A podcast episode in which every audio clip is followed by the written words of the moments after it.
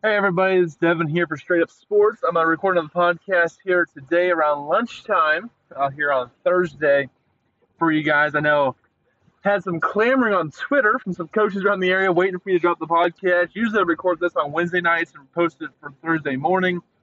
Uh, a little bit behind this week with that, but uh, part of that is because I have something going on tonight, so I was trying to get the stats all organized last night. The coaches did a great job this week of getting all those stats posted at a great time. So I appreciate the coaches for that. Make my job a little easier. So I'm gonna get this podcast recorded over my lunch break. Um, so today I'm gonna break down the week eight games, um, district assignments, kind of the standings, and have the outlook of that for a little bit for going forward.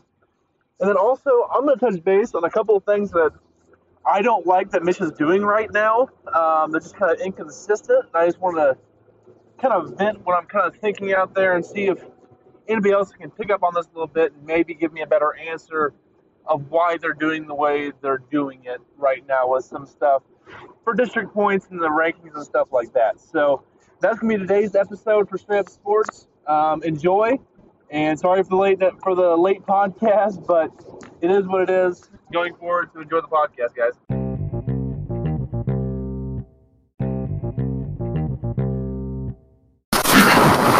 Right, here we go for this week's episode. We're going to start out first with the week eight games. We're just going to run through these real quick to get some other things I want to talk about a little more later in the episode.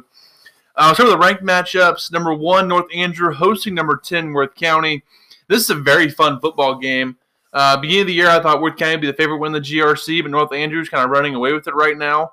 Um, a win here, and they would, I believe, clinch the conference title. A loss, and they're kind of at the mercy. Um, I mean, they're going to cl- be co-champions either Worth County or Stanberry um, after next week. So they're kind of at the mercy right now if they lose this game of not being outright champs. But I think North Andrew does win this game. I've said it all year. They just wear on you. I mean, Albany gave them their best shot. Um, I know Worth County beat Albany earlier this year, but Worth County's kind of been a weird team back and forth with this. Um, now, I would not be surprised if Worth County came out, played a really good game, I have not heard of Gladstone's back for them at quarterback. If so, I like their chances a little bit better. Alarcon's still a stud. Um, I think he's what third in the state in rushing as of right now. Let me look that up real quick. Let me get that pulled. Yeah, he is second actually, just behind Parker Muff. Um, and that's just pretty much that's that one game. They're both averaging over 200 yards rushing per game. 216 for Muff and 208 or so there for Alarcon, with the next highest being 173 for Jacob Coffee down south and 153 for Gunnar Miller at Liberal. Um, I'll get that here in a minute, but Alarcon, he's a stud. If there's, I think Worth County has a decent chance, um, but I still think North Andrew wins this game by two, maybe three scores. I think that's kind of where they're at right now in that one. And then we'll go to the next one, Southwest Livingston, number two in the state at Northwest Nodaway. Southwest should roll in this one. I actually was one of the two voters who put Southwest number one in my poll this week. Uh, just watching them week in, week out. I just think if they played North Andrew today, they'd win. I know North Andrew right now probably has the better resume. If you look at their whole body of work, North Andrew is probably a little bit better at this point. They have the no losses is huge. Um, but I think Livingston right now, if they played North Andrew or anybody else in the state right now, they would win. I would take Livingston over anybody right now. So I have them number one in my poll. They're number two overall. Uh, number three, ja- Drexel at Jasper. Um, I think Jasper saw. I think Jasper for the teams up north. I think they're very similar talent wise to a Rockport. They don't have a Joey Heron, but they're much deeper. So I think talent wise, where they kind of match up with teams, they're kind of in that Rockport, that close loss to the Liberal, kind of that range of teams. Um, a little bit of drama going on there in Jasper right now with the prayer um, by the coaching stuff. I might get that at the end of the podcast. I'm not sure if I want to touch base with that or not. Uh, just kind of a weird situation going on there in Jasper. And Drexel's just a really good team. And just for Jasper, back to back weeks with Livingston and then Drexel. And then I don't remember who they have next week to close their season out. Uh, Santa Fe. So we'll see what Jasper kind of has going forward. I still think they're solid. So we'll kind of see with them. Uh, East Atchison, they're number seven in the state. At number four, South Stanberry. Um, I have my rankings all messed up here. I think. Are they number six? They are number six. Sorry. Let me double check this real quick. Oh, they are seven. They are seven. North Shelby six. Ooh, I gotta fix that. So that's gonna be wrong as of right now. Um, but yeah, number seven East Atchison and number four Stanberry. Uh, Stanberry, their gauntlet of tough games continue. They had North Andrew a couple weeks ago, North Shelby last week in a close win. They got EA this week, and then Worth County in week nine. So I'm very excited to see how that kind of goes down there with Stanberry and EA. I said this in a couple podcasts this week. I think it's gonna be a low scoring game. I think it's gonna be very similar to Stanberry, uh, North Shelby last week, where the first to 35 wins, kind of deal like that. And they got the overtime before someone did that in that game. Um, two point conversions will be huge in this one because I think the scoring is going to be low, so there's not going to be a whole bunch of chance to make up ground without getting two point conversions. Um, so we'll see what kind of happens here. I'm going to lean Stanberry because I, I, like them a little better on offense. I think EA is better defensively. Um, but I think EA on offense might put their defense in some bad situations. We'll have to just kind of see how it goes a little bit there. Maybe they're figuring some things out at this point. Um, but I think East Atchison is going to start slow offensively, and it might put them in a little bit of hole behind the eight ball against a good Stanberry team. And that's definitely not where you want to be when you're playing Stanberry. So I think it's interesting, but give me uh, Stanberry in a close one score game here. And that's where I'm going to be at Friday night, um, probably second quarter and on. Um, I'm going to say this later. I'm going to stop by Albany King City as well. Uh, next game, North Shelby at Orrick. This game should be good based on the talent level of both teams. I don't think it will be. I think North Shelby is the better coach team. I think they're playing better right now. I think Orrick um, has got some win versus some bad teams. They have two losses on the year. I don't think they should have any at this point. I think they're too talented of a team to have two losses at this point. Um, there's a little bit of unhappiness down there at this moment. And I know North Shelby, they're not going. I don't expect them to take the foot off the gas if they get ahead in this game. I think they put the throttle down and maybe take their anger out, losing to Stanberry and North Andrew. I know Orrick got some votes this week um, in the media poll. I just don't think they're going to match up well here with North Shelby. I think North Shelby is going to take it to them a little bit. And I don't expect Coach Bass to take it easy on them this week, uh, especially after what Orrick did to um, Norborne Hardin Central earlier this year. I don't expect North Shelby to um, do them any favors. I'm not saying they're going to run the score up, but they're also not going to get up by 30 and take the gas off either at that point. Up next, Archie at KC East Christian. Archie should roll in that one. Uh, City number nine at DeKalb. Mound City should win that one, even with just their other guys. DeKalb just not very good at this point. Almost got a win last week, but they're still just not very good. Um, and the game that's very interesting to me, Pattonsburg at number 10, St. Paul Lutheran. Uh, last week, Pattonsburg was 10 and Lutheran was unranked. They flipped spots this week. Um, give me Lutheran. Um, I know I'm back and forth.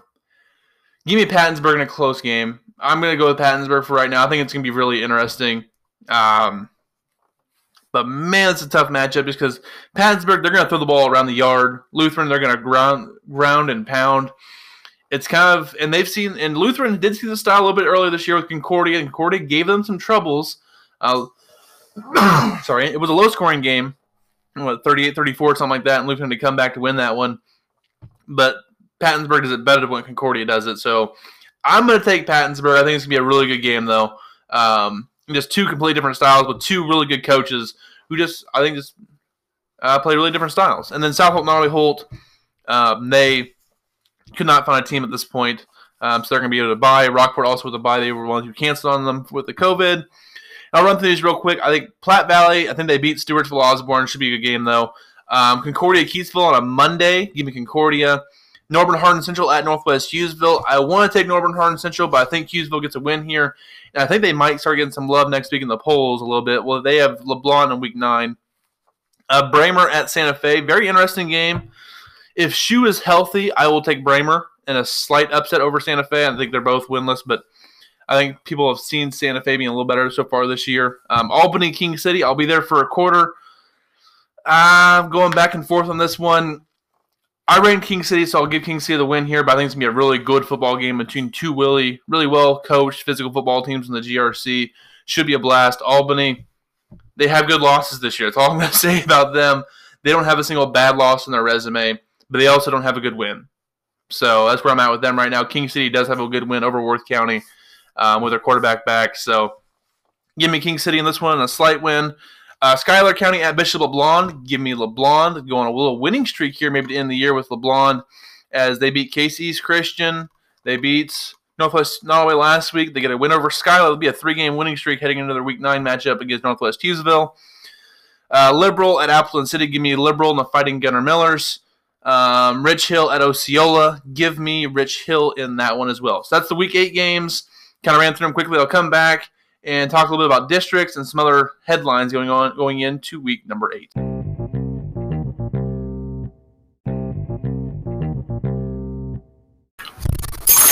Okay, now it's time for some of the big headlines going into this week. Um, and first of all, before I get started with that, thank you to the coaches um, who really were great this week putting their stats up. It was like Tuesday afternoon, all the stats were pretty much up for this week. You guys, it's a slow clap for the coaches. That was just fantastic job this week. Made my job very, very easy. And I really appreciate you guys and all the work you guys do, not only for the kids, but also to make my job easier here, getting the stats put out for you guys. Um, and those will be out Friday morning as usual. Um, and then a couple other things. I'm kind of disappointed South Holt Nodaway Holt didn't get an opponent for Friday, um, but it kind of just happened that way that there's only that one game for COVID. There's been two or three the last few weeks, and an opponent popped up on Thursday, and this is still still early on Thursday, so you never know. A team might pop up here late and they get a last second game, but I'm not banking on it for them. Um, and just some interesting headlines that have kind of been coming out this week, this uh, year. Um, I'll talk about Jasper real quick. Something going on down there I think is kind of interesting. So what I got from the story from the Joplin Globe, I think is what it was, or Joplin, I don't remember. It was a newspaper out of Joplin. Um, apparently, the coach out of Joplin, who I Jasper, who I met last Saturday, uh, I think he's a great guy. Um, seems like a good leader of men. He just has that aura around him where he you can tell he's a leader of sorts there with him, Um, and I'm not sure what's going on down there um, in general. From what I heard, it was a parent complained because the coaches themselves led the team in a prayer, which legally is against the rules because you can't you have a separation of church and state you can have players lead the team in prayer, but you can't have coaches because they're technically hired by the schools. There's public you know, public schools and stuff like that. Like it's different for LeBlond or St. Joe Christian and stuff like that, or a um, Sacred Heart because they are technically a private school, so it's different. The rules are different. It's a really murky area. Um, like personally, I understand why I'm on the side of leading in prayer is not a big deal for me. But if you are saying if you don't pray with us, you're not playing, that's where the line kind of gets uh, shifted a little bit. And I don't know if that's the case or not. I don't have any information for that down there. Um, but I could also see this as an, a situation where there's a parent disgruntled in Jasper and they want their certain kid to get more playing time and they're not getting it right now, so they find a loophole to go after the coach kind of deal. I've seen too many bad parents. I'm gonna say bad, but ruthless parents do it something like that um, to undercut a coach. That I am leaning towards. That's what's kind of happening down there right now. Um, and I'm just there on the sideline, just observing their last Saturday. And there's a couple players who were kind of going back and forth with the coaches a little bit. It was definitely testing. I understand maybe because they were losing to a really good team with some short notice and everything like that. So they're trying to get things figured out defensively. But they kind of had to come to Jesus, unfortunately, say, but come to Jesus moment where it's like, hey, we're the coaches, you're the players, you're going to listen to us, and this is how we're going to do things. If you don't like it, you can sit on the sideline for a little bit. I don't care how good a player you are. And I think the coaches sometimes have to do that to kind of establish control over locker room and stuff like that. So I had no problem with that. I think it was a good teaching moment. They did a good job of getting that under control. Um, but I think just an interesting situation down there. I think everything's going to be fine. I think it's all going to blow over. I don't know why there needs to be a big investigation at this point. I think it could have been like, hey, a warning, like, hey, you can't you can't lead them. It's got to be the players. Like every every Friday we see it. There's a, there's a prayer circle in the middle of the field of their social distance and everything like that. And one of the players says a prayer, and he leads them in that everything. And not only, I think it's also not only good for the players to do that. It kind of shows the leadership of the players. Everyone knows the coaches are leading the teams in the field and everything like that. But it gives some of the guys in the who are playing, if they want to, a chance to step up and be a leader a little bit there and lead their fellow peers and something like that. I think that's kind of cool and interesting. of that side of it. So that's where I kind of stand on this one. Um, the next thing I'm going to talk about here is MSHSAA. I am very confused of their logic with some of this stuff. So Doniphan West out of Kansas has played Worth County and played LeBlond. KC East Christian has played Norborne Hardin Central and they're about to play Archie. And I think they play Drexel next week. Um, Pattonsburg just played East Mills up in Iowa. And all of those games have counted this year for district points, uh, seedings, and stuff like that for records. But I think it was Pleasant Hope or Pleasant Hope, uh, Pleasant, I don't know, PH. They're they're 11 man school. They dropped down and played a couple eight man games this year with Liberal and Northwest Hughesville. Those games have not counted for Liberal and Northwest Hughesville, and I'm not sure why. It's another Missouri team. They were playing eight man football. Why do those games not count? But if a team goes out of state, it does. And I believe last year, or it was the year before, I don't remember what year it was, but Worth County Bedford did not count against Worth County for them losing that game. And as of right now, it was a, it had a pretty good impact for this week because it dropped Pattonsburg from three to four in their district standings, and they got two tough games left here with Lutheran and Albany. Um, and Orrick has a tough game this week, North Shelby. So they're fighting for that three seed right now to kind of um, see what kind of goes on in the districts there a little bit. And being the three or the four is a big difference because you're either playing King City or you're playing Bishop LeBlond in the first round. That's a pretty good difference there because King City, I think, is a really good football team. Um, and King City, they have a chance here to still get, if they go on a winning streak here and win the last, I mean, if they win the last two games over Albany and Southwest Livingston, they're all of a sudden a state contender a little bit. Um, and they're going to be at the three seed probably in that district.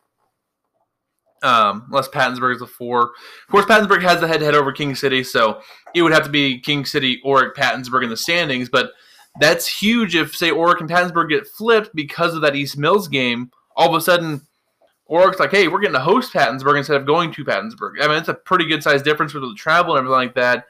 So I'm very curious to see why that distinction was made this year. Was it because of COVID? If that's the case, then Liberal and Northwest Hughesville should both get credits for their win over Pleasant Hope and not just, oh, it just kind of happened. It doesn't affect your mission record. I think they need to address that a little bit and we have not heard a postseason plan for COVID. If something like this happens, where Rockport gets COVID and they can't play the first round game, do they have to forfeit?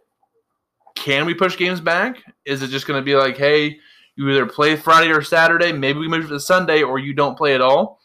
And how fair is that to say, say if we get a first round game and it's just for example, North Shelby versus Santa Fe and Santa Fe gets a COVID case and they get they like we can play on Monday or we can play on Sunday afternoon.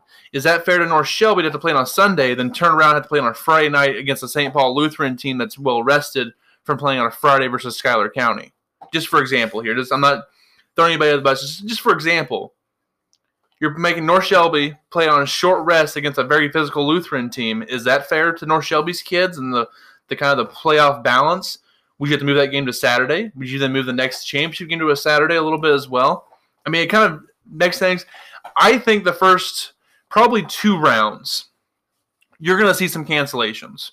You're going to see a say a Platte Valley they get an outbreak. Well, we just can't field a team right now. We can't play East Atchison. We just have to forfeit. They forfeit. We've seen this before in the past with teams who they've had injuries towards the end of the year. Uh, they have injuries plus national FFA or something like that, and they're like, well, we can't field a team that's going to be even remotely competitive, so we're just going to forfeit their first playoff game, and the number one seed gets to move on, or whatever it is. We've seen that in the past. I know South Holt did it before they co-op with Nodaway Holt because um, they were going to play North Andrew, and they're like, yeah, peace. We only have like 14 kids out.